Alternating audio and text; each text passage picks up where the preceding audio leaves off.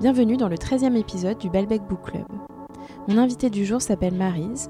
Elle habite depuis plus de 30 ans dans mon immeuble où elle fait office de gardienne, brocanteuse, gazette, chasseuse de souris et bien d'autres choses encore. Comme elle est aussi insomniaque et qu'elle lit beaucoup, on se prête parfois des livres et on en discute dans l'escalier, entre autres choses.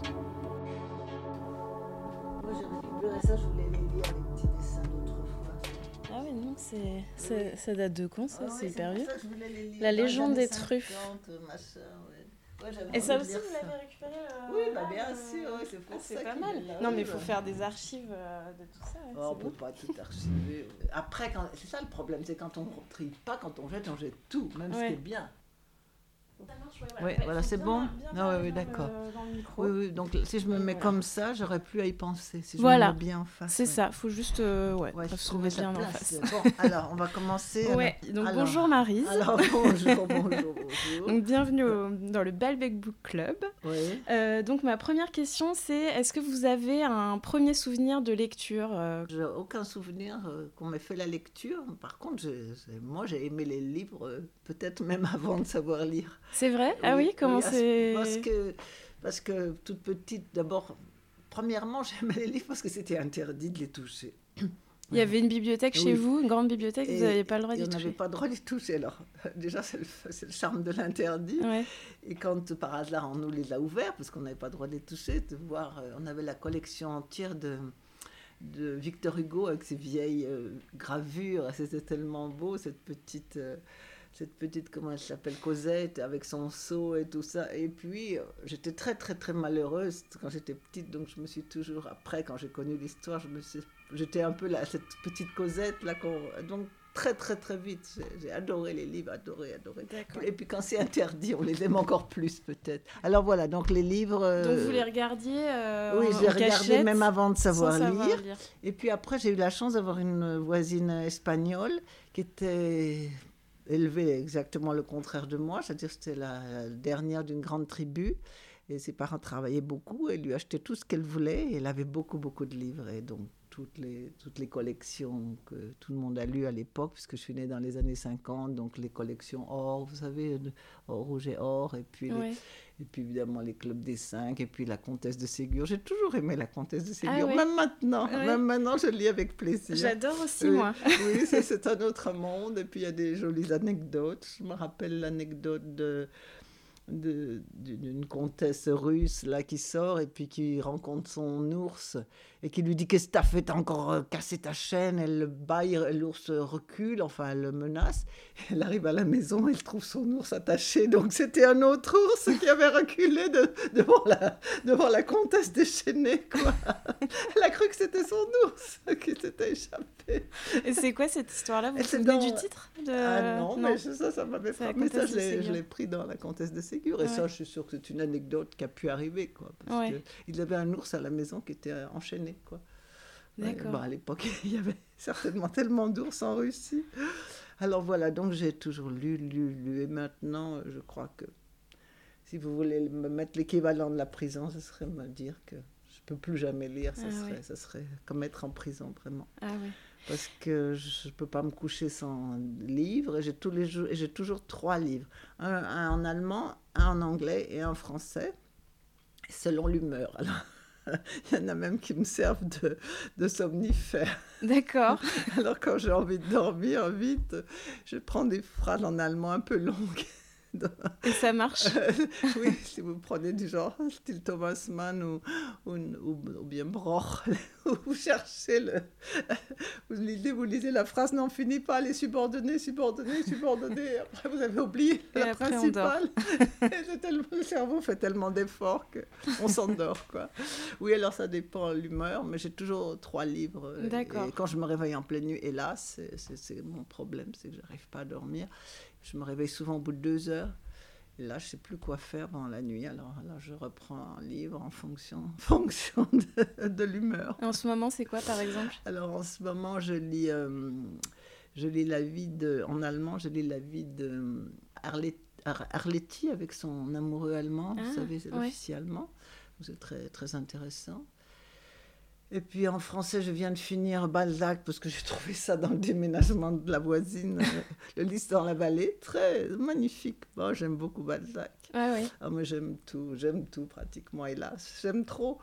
Et puis en anglais, je lis comment il s'appelle, Wells, c'est bien sûr 1984, mais c'est pas ça que je lis. J'ai lu Animal Farm. Ah, et oui. Puis je cherche, mais je pense que je vais me le faire offrir si personne ne me le trouve à Paris. Son expérience qu'il a eue dans la fin des années 20 à Paris et à Londres, il a vécu la pauvreté avec les émigrés, tout ça, et il a écrit là-dessus, il a travaillé dans les hôtels pour faire la vaisselle, etc. Et ça doit être extrêmement intéressant parce que c'est une période qu'on connaît mal finalement, la fin des années 20. Et je pense que la pauvreté à Londres ou la pauvreté à Paris, ça doit être la même chose, quoi. Je pense que c'est pas... Donc vous avez toujours systématiquement un livre en français, toujours. Anglais, allemand. Toujours. 3 livres. Et alors je vous dis. Et pourquoi ça vous apporte quoi de différent de lire? C'est très très important parce que vous savez, dès qu'on n'entretient pas une langue, elle disparaît. Hein. Et la lecture, bon, je parle allemand aussi presque tous les jours, mais la lecture c'est très très important. Et alors en pleine nuit, c'est des fois un peu épique parce que des fois il me manque une traduction. Et en pleine nuit, je cherche, et tout d'un coup, j'en peux plus, j'allume la lumière, je prends le dictionnaire pour trouver la traduction. Alors, ça peut être 2h30 du matin ou 4h, et je cherche parce que le mot me tourne dans la tête. Et puis, des fois, je trouve, alors au milieu de la nuit, j'ai trouvé la traduction. Non, mais je me force à... Oui, alors quand j'étais jeune, je me suis... Chateaubriand, la folie, quoi. Récemment, je vous l'ai dit déjà, pendant le confinement, j'ai lu avec tellement de plaisir les confessions d'outre-tombe, les mémoires d'outre-tombe. Il y a des gens qui ont horreur de ça. Moi, j'aime beaucoup, beaucoup. Vous avez beaucoup lu pendant les confinements, les couvre-feux? Ça a été une folie. Ouais. En fait, j'ai été folle de bonheur quand j'ai entendu parler de ce confinement. J'ai dit, enfin, je vais arrêter de travailler. Et alors, j'ai fait une folie, c'est que je ne fais que lire, et en n'importe quoi. Tout ce que je trouvais chez moi, avant de le jeter, je le lisais, n'importe quoi. Même si ça parlait du fromage. J'ai lu un livre qui parlait que du fromage. Ah oui. Tout est intéressant. Et après, je les ai mis dehors, quoi, parce que je n'allais pas le conserver, mais tout est intéressant, parce que c'était la vie d'un homme avec ses fromages, quoi. Tout est intéressant. Moi, je suis fascinée par la vie des gens. Alors, finalement, j'aime la littérature, mais j'aime encore plus. Parce que j'aime les gens et j'aime découvrir leur vie. Alors, les biographies, c'est pour moi. Mais parce que c'est écrit noir sur blanc. Mais si je rencontre quelqu'un dans la rue qui me raconte sa vie, j'ai le même plaisir. Mais les biographies, la vie des gens, c'est tellement extraordinaire, mais tellement, c'est rare. Enfin, je ne sais pas, peut-être qu'il y a des gens qui ont eu des vies plates. Ça doit exister, linéaire, avec, certainement, mais... Beaucoup de gens, même des gens, on ne peut pas imaginer qu'on croise tous les jours, ont eu des vies hors normes. Et puis, c'est là on découvre aussi une toute petite chose, un tout petit détail va vous changer votre vie du jour au lendemain à 100%. Donc, vous aimez connaître l'histoire des vies des gens. Oui, mais... Donc, des romans ou des biographies, pareil. Oui, parce que finalement, ça se rejoint. Parce que dans les romans, finalement, on n'invente pas grand-chose. Dans un roman, c'est bien... Bien sûr qu'on va... Ça va être plusieurs vies dans un roman, parfois. Mais Berlioz, lisez la vie de Berlioz, mais c'est fou. Lisez... je vous dis, Chateaubriand, qui voulait toujours prêt à mourir, il n'est jamais mort. Enfin, il a fini par mourir, comme tout le monde, mais très jeune, il pensait qu'à mourir. Et puis bon, voilà, c'est ceux qui pensent à mourir qui ne meurent pas, alors que son frère a été décapité, enfin, pendant la Révolution. Même, je parlais même à vos voisins, des fois, c'est étonnant. Il suffit de parler aux gens du 4e. Ouais.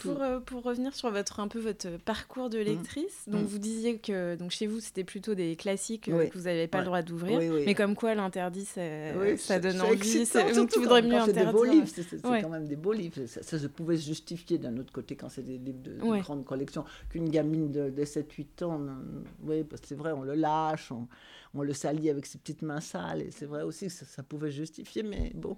Enfin, bien, il y avait des titres aussi qui étaient intéressants. Boule de suif. Ah ouais. Boule de suif, moi, quand j'étais enfant, boule de suif, ça, c'est un mot, ça fascine, non, je ne sais pas ce que c'est, ni rien, mais le mot boule. Et puis quand j'ai lu, bon, Mot passant, c'est ma folie. Mot passant. Ah, Mot passant, moi aussi, j'adore. Oh, Mot passant. Ouais. Tout Maupassant, il n'y a pas une ligne que je n'aime pas, c'est tellement bien écrit. Moi j'aimerais être capable d'écrire des... Puis c'est très simple en même temps, enfin, c'est une langue très... Oui, claire. Très claire, oui, très... oui, mais le mot est pure. Choisi quand même. Ouais. Ah, Maupassant et Flaubert, d'ailleurs, ils travaillaient ensemble, là, je ne sais pas, ils n'étaient pas par hasard. Ils étaient très amis, ouais. Ils étaient très proches, mais... J'ai la correspondance de Flaubert et Maupassant, si vous voulez que je vous prête aussi. Oh, ça, c'est génial. Oh, ça, j'aurais grand plaisir. Ouais. Et oui, mon amie, elle lit la correspondance de Flaubert avec son amie, comment elle s'appelait, madame il a écrit, je sais pas, avec plus de 5000 ans. Georges Sand ? Non, l'autre, là. Louise Collet, son amoureuse, je crois que c'était son amoureuse de jeunesse. Oui, enfin, en tout cas, elle me dit que c'est très, très bien aussi. Et là, il y a beaucoup de lettres aussi. Ouais. Oui, elle ma copine adore lire ça. Mais c'est génial. Tandis que, oui, c'est pas la même que vous, alors. Non. Oui. Donc Maupassant, vous l'avez découvert quand à l'adolescence d'ailleurs. Ou... Oui, ouais. Plutôt tardivement. C'est bizarre, pas à l'école. Pas à l'école, oui, d'accord. Pourquoi on nous en parle pas à l'école, vous vous souvenez de ce qu'on... Alors à l'école, par exemple, il y avait le Père Goriot. Alors j'ai lu le Père Goriot quand c'était au programme, on le lit. J'ai relu le Père Goriot maintenant. Quel plaisir. Alors, le Père Goriot, la dame qui loue des chambres, c'est vraiment moi. Il y a des tas de choses et je me suis retrouvée, mais c'était incroyable, je me dis, vraiment, c'est moi qui, la loueuse de chambre.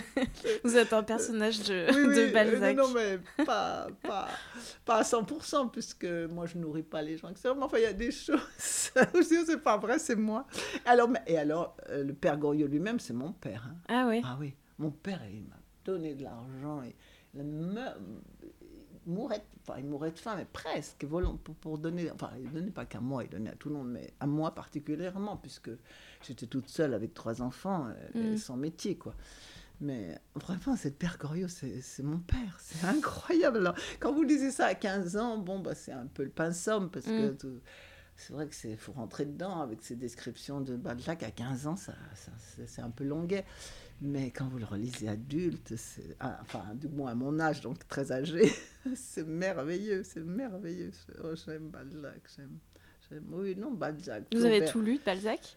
Non, mais j'en ai lu beaucoup. Et d'ailleurs, je crois que Le Lis dans la vallée, je l'avais lu et je l'avais totalement oublié. Ouais, c'est ça, on oublie beaucoup aussi ce qu'on lit.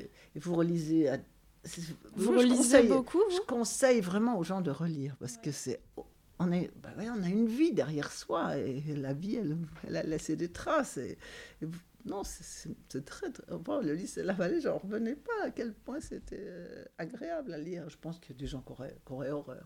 Hein. Ouais. Parce qu'il y a des gens aussi qui relisent jamais parce qu'il y a tellement de choses à lire qu'on n'aura pas le temps de lire, que du coup il y a aussi une urgence à découvrir la nouveauté.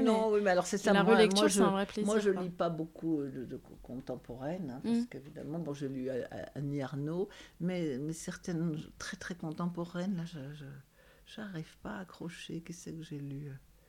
Dites-moi les noms des femmes célèbres là, en cinéma. La belge là, comment elle s'appelle ? Oui, tout ça. Amélie Nothomb ? Oui, je crois. Je ne sais pas si j'ai accroché. Enfin, je crois que j'accroche moins à cette sorte de littérature. Il y a beaucoup d'héritiers d'Annie Ernaux là, dans les très jeunes auteurs.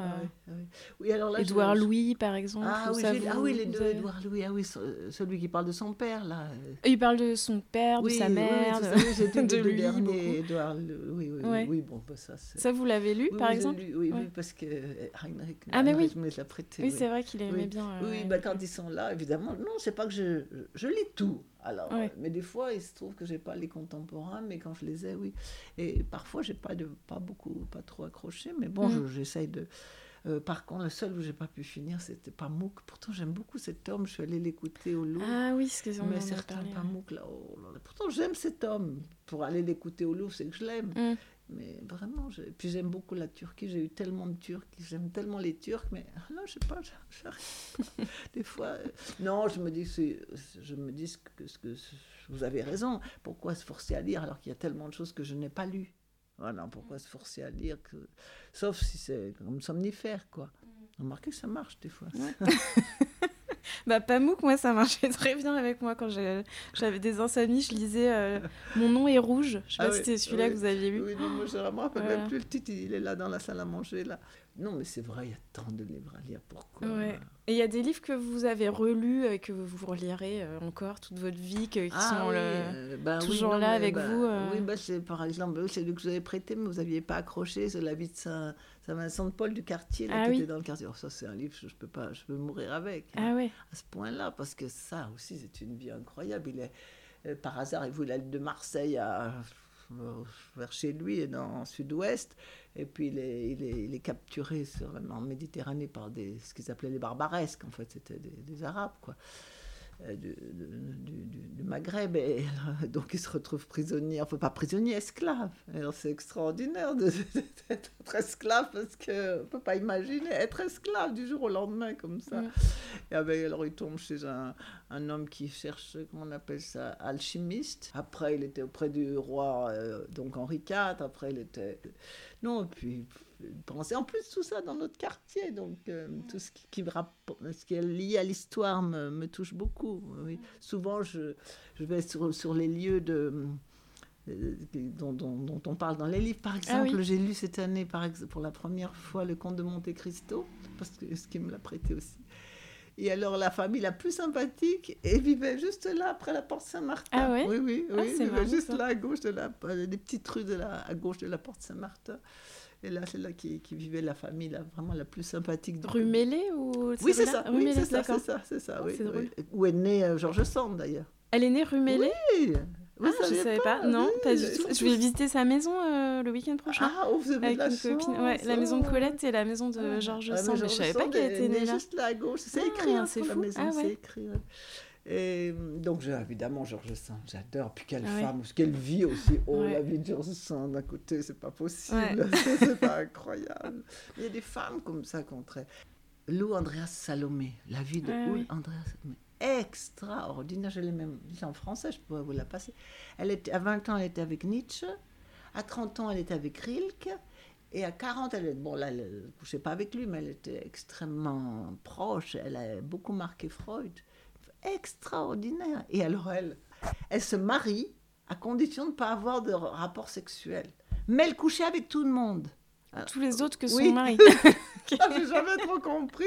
Non, parce que je pourrais comprendre je veux pas qu'on me touche physiquement, je t'aime beaucoup, mais alors pourquoi coucher avec les autres? Séparer le mariage c'était très très étrange. Et alors le truc incroyable, c'est que du coup là, son mari, quand même, il devait être un peu frustré, donc il a fini par coucher avec la gouvernante, la bonne, enfin appelez ça comme on veut, qui s'est retrouvée enceinte. Et ça, c'était traditionnel, mais d'habitude, quand la fille est enceinte, on chasse la fille, alors que c'est le mari qu'on devrait chasser, mais bon, on chasse la fille. Alors, elle est très contente, parce que, elle a fait le contraire, elle est très contente que ce qu'on lui offre un bébé qu'elle n'a pas fait. Et en fait, elle a élevé cet enfant, elle a eu comme une fille qui s'est occupée d'elle toujours. D'accord. C'était très, très curieux comme relation. Non, mais il y a des choses extraordinaires. Alors, Lou Andreas-Salomé, c'est 3 hommes, vous imaginez, Nietzsche, Rilke, Freud, 3. Il y a des femmes comme l'âme de gauche aussi extraordinaire. Il y a des femmes magnifiques. Et Georges Sand, Georges Sand, elle est extraordinaire. Quelle femme et quel courage. Après, moi, j'ai juste lu La Mare au diable quand j'étais au collège. Moi, j'en ai lu. Moi, j'en ai lu. Je m'y remette. Vous avez lu quoi d'elle? Beaucoup. J'aime beaucoup. Oui, puis c'est l'autre. Elle décrit son Berry, on sent tout l'amour qu'elle a pour cette région, ça transparaît dans les lignes, quoi. Et puis ce courage, parce qu'elle a une vie très dure, puis après avec sa fille, elle a une fille odieuse, oh là là, je pense à la fin, je ne le savais d'ailleurs pas, c'est écrit nulle part, mais un beau jour je finis par l'apprendre, qu'avec Chopin, à la fin, Chopin, il était avec qui? Avec sa fille. Oui. Et quand il est mort, Chopin, il était avec la fille et pas avec elle. Ça, c'est affreux. La fille était déjà odieuse et après, elle lui prend encore son amant.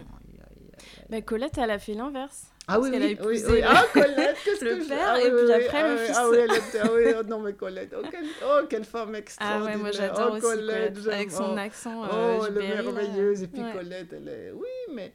aussi c'était très très dur, en fait. Elle s'est fait exploiter aussi par son premier, le mari là, qui mettait son nom, puis c'était elle qui écrivait, quoi. Ouais. Et, mais enfin, bon, d'un autre côté, s'il ne l'avait pas poussée à écrire, elle n'aurait pas découvert son talent. C'est ça. Parce qu'il y a beaucoup de gens qui ont besoin de quelqu'un pour découvrir leur talent. Il y a beaucoup de gens qui sont bourrés de talent, mais ils l'ignorent. On a besoin de quelqu'un qui dit « Mais tu sais que tu as un talent. » « Ah bon, j'ai un... » Et c'est vrai, je crois qu'on ne sait pas qu'on a des talents. Moi. Mais d'ailleurs, elle disait qu'elle n'aimait pas ça, que c'était un peu toujours une torture pour elle de se mettre... à écrire, qu'elle se forçait. Elle disait que c'était une torture. Enfin, j'avais entendu ça, Elle savait qu'elle devait le faire parce que c'était son talent, aussi, sa vocation, son gagne-pain aussi, mais que c'était toujours un peu un sacerdoce, en fait. Oui, tandis qu'il y en a d'autres qui carrément finissent par écrire, même s'ils ne sont pas édités. J'entendais un célèbre, là, qui a un prix Goncourt, mais je ne sais plus, j'ai oublié son nom. Et il disait que pendant 20 ans, il avait écrit que c'était refusé partout. Puis il a fini par avoir un prix. Mais il disait qu'il avait vraiment besoin d'écrire, parce qu'il était prof, je ne sais plus quoi. Prof de gym, ou je ne sais rien. Et oui, donc il y a des gens qui ont besoin d'écrire. C'est un besoin, même si ce n'est pas publié. C'est curieux, oui. C'est très, très curieux, le rapport à l'écriture. Alors voilà, qu'est-ce qui vous donne envie de lire ? Alors, parce que vous disiez que vous lisiez des choses qui vous passent sous la main, mais est-ce que c'est aussi des recommandations de la radio, d'amis ? Naturellement, quand j'entends la radio, je note. Vous écoutez beaucoup la radio ? Alors, comme j'écoute beaucoup, je n'ai pas de téléphone portable, donc pas d'internet, je ne suis abonnée à aucun journal, sauf un journal allemand qui m'arrive.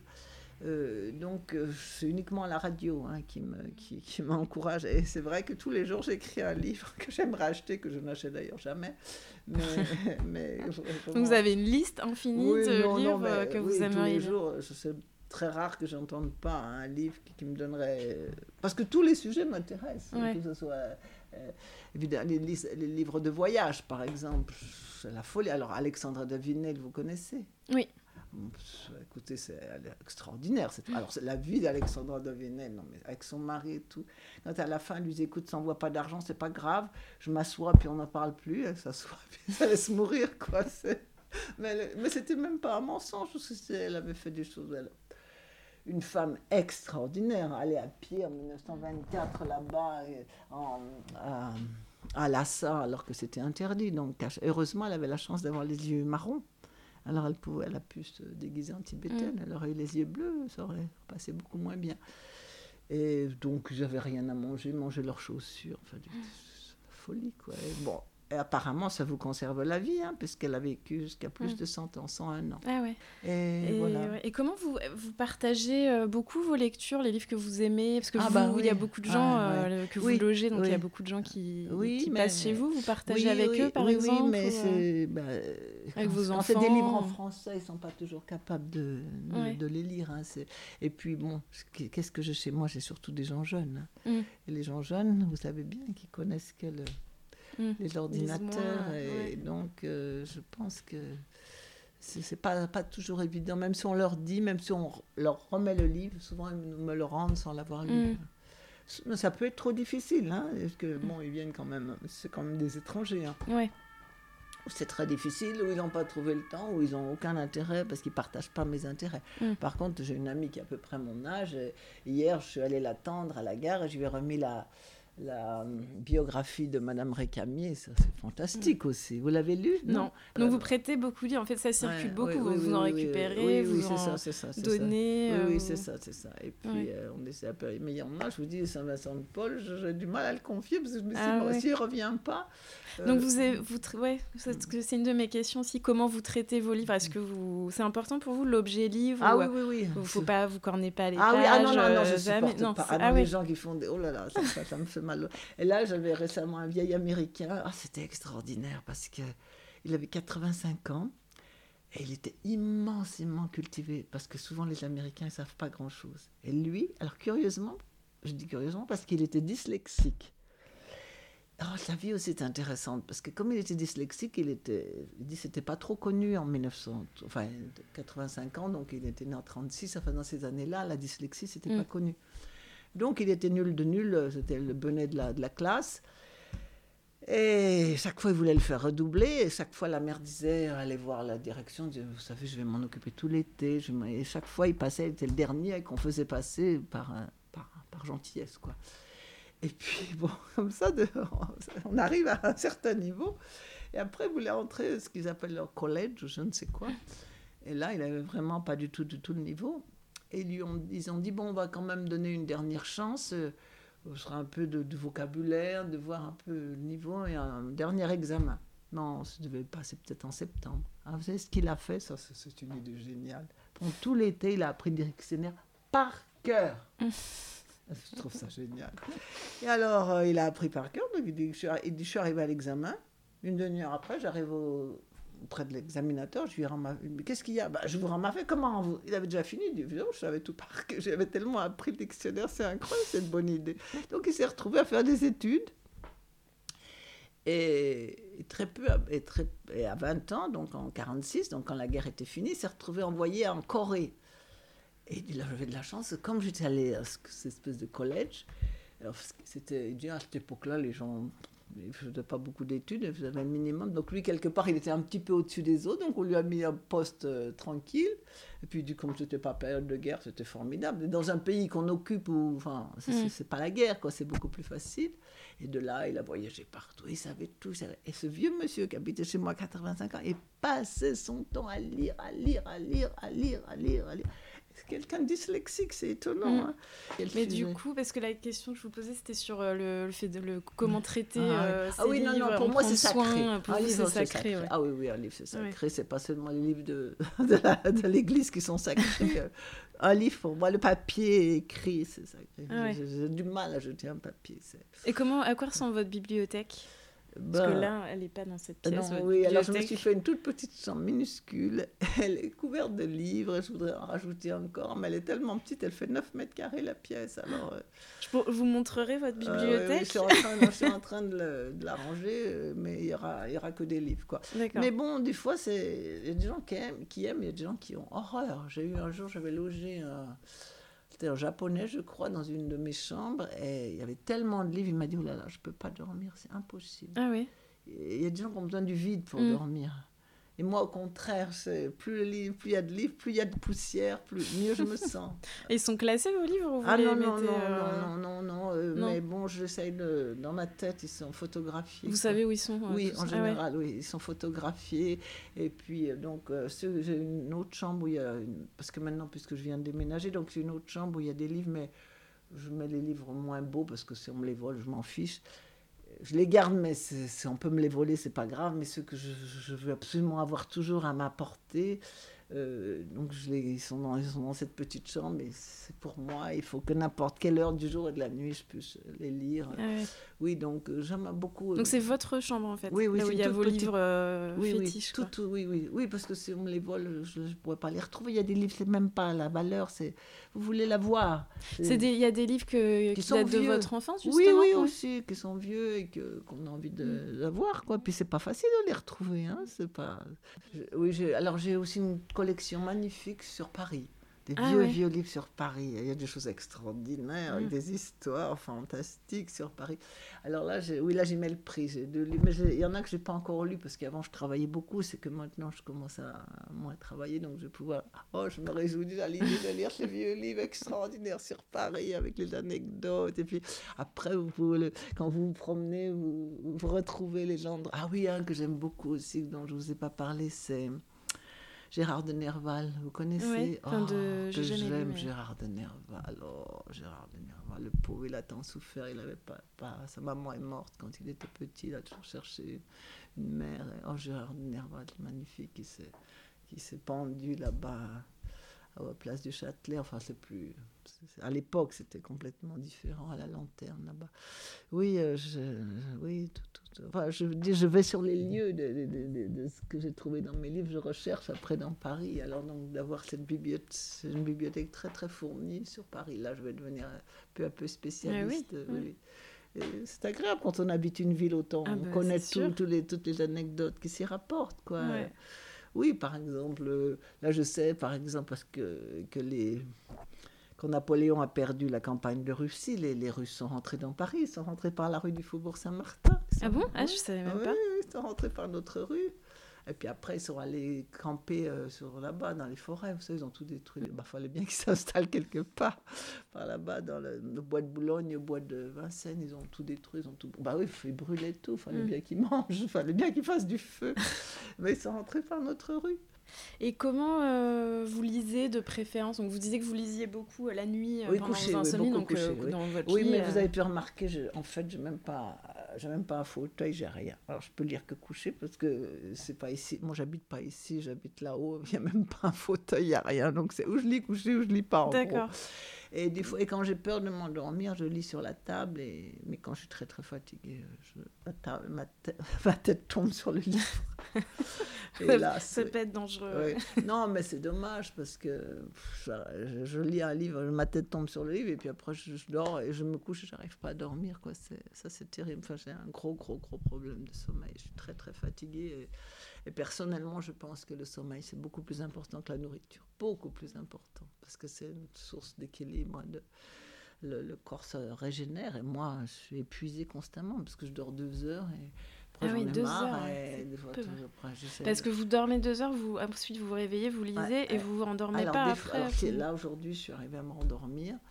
Il y a Marie Dariussec, quand on parlait d'auteurs contemporains, qui vient de sortir un livre sur l'insomnie. Ah oui. Ouais. Et vous l'avez lu? Je l'ai pas lu, non. Il vient juste de sortir, mais ça a l'air bien. C'est bien. Ouais. Oui, je pense que c'est un gros problème, mais c'est un problème pour tout le monde parce que si vous êtes en manque de sommeil, vous ferez une dépression, quoi. Mmh. J'ai eu la chance quand mon mari m'a quittée de me noyer dans le travail.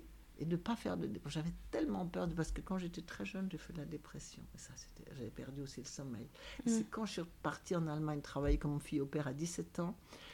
Donc le matin, je m'occupais de la famille, vous voyez, comme fille au père. Et l'après-midi, j'apprenais ma grammaire, tout ça. Enfin, j'ai eu une vie qui m'a... Et puis c'était au milieu de la... Enfin, il y avait une forêt. Enfin, c'était dans un cadre absolument magnifique. Et là, j'ai retrouvé le sommeil peu à peu, mais loin de ma famille, quoi. Il fallait surtout que je sois très, très loin de ma famille. Ça m'a redonné la santé, là, mais j'étais très très mal, je tenais même pas, à 17 ans je tenais pas debout, là maintenant je tiens pas debout mais j'ai 71 ans, bon c'est un peu naturel, et j'avais toujours mal à la tête, et après j'ai eu la chance quand mon mari m'a quittée, alors c'était un choc quoi, on était bien mariés, on était un bon couple, du jour au lendemain il part avec ses secrétaires, j'avais pas de métier, j'avais 3 enfants, c'était l'horreur quoi. Et là, je me suis mise à travailler comme une folle. Je me suis noyée dans le travail. Et là, j'ai pas perdu le sommeil. C'était une grande chance. Ouais. Et alors, j'ai une question sur, comme on parlait de Flaubert très brièvement tout à l'heure. Est-ce que vous croyez au bovarisme? Enfin, est-ce que vous êtes du genre à bovariser? C'est-à-dire, comme Emma Bovary... qui pensait que la vie était plus belle dans les livres, qui passait son temps à lire, qui du coup était déçue de sa propre vie parce que, alors, je pense que parce que les livres c'est mieux. Oui, je pense que c'est un peu comme les gens du 4e dont on vit de l'appartement seulement et qui ne vivent que par la télévision, parce que c'est des gens qui ont une maison en Bretagne, ils n'y vont jamais, alors qu'ils ne payent même pas le train, parce qu'elle est femme de cheminot, donc ils ne vont jamais dans la maison, ils ne sortent jamais, aucun spectacle, rien. Donc je pense qu'ils vivent par la télévision, parce qu'ils ne font que regarder la télévision. Alors moi, moi pas du tout. Non, moi j'aime la réalité, mais je pense même que la réalité dépasse la fiction. Des fois, on ne voulait pas le croire. Je veux dire, si Balzac avait décrit cet appartement là-haut, les gens auraient dit, il en rajoute. Mais non, c'est inimaginable. Inimaginable. Et alors, dernière question pour revenir sur un sujet plus réjouissant de la lecture. Donc, quelle sera ou seront vos prochaines lectures? Vous savez déjà? Ah non, moi, c'est le pur hasard. C'est le hasard. Ah oui, je laisse le hasard. Donc, soit qu'on me l'offre, mais il est arrivé qu'on m'a offert des livres que j'ai même pas lus. Bon, il faut dire que j'ai eu une vie tellement spéciale. Vous savez, j'ai tellement travaillé 15 heures par jour toute ma vie. Et puis après, le livre a glissé. Et puis voilà, il n'a jamais été lu. C'est pour ça qu'au moment du confinement, c'était une joie immense. Je me dis, mais enfin, je vais pouvoir faire ce que je veux, lire. Mais j'ai eu la mauvaise idée de manger aussi, et ça, c'était très mauvais. Quand on ne sort pas, qu'on ne fait aucun sport, qu'on ne marche pas, on ne fait que lire et manger, c'est catastrophique. Mais bon, une bêtise. Mais la lecture, ça fait du bien, quoi. Mais il y a beaucoup de gens qui n'arrivaient pas à lire pendant le confinement. Et d'ailleurs, dans les chiffres sur pourquoi les pratiques culturelles des Français pendant le confinement, la lecture, même les grands lecteurs ont plutôt moins lu que les autres années. Mais ils faisaient quoi, là ? Eh bien, je sais pas. Il y a eu beaucoup de gens qui ont joué aux jeux vidéo, apparemment. Ah oui, d'accord. Et puis, les pratiques amateurs en tout genre, découvertes scientifiques et tout ça. Mais je pense qu'il y avait des gens qui arrivaient... C'était un contexte un peu trop anxiogène. Ah non, tandis que moi, c'était le bonheur. Ah, moi aussi, j'ai beaucoup lu. J'ai adoré. Je vais lire. Je vous dis, il n'y a que Proust qui m'a fait peur. Proust, c'est... Non, mais vous allez vous y remettre un jour à Proust. Non, mais c'est ma faute. Je me suis forcée, je vous ai dit, à 17 ans de le lire. Vraiment forcée. Et je ne sais pas quelle idée m'a pris. Et je suis restée avec cette angoisse, j'ose plus lire Proust, ça me fait peur. Alors que je suis sûre que j'aurai du plaisir maintenant. Ouais.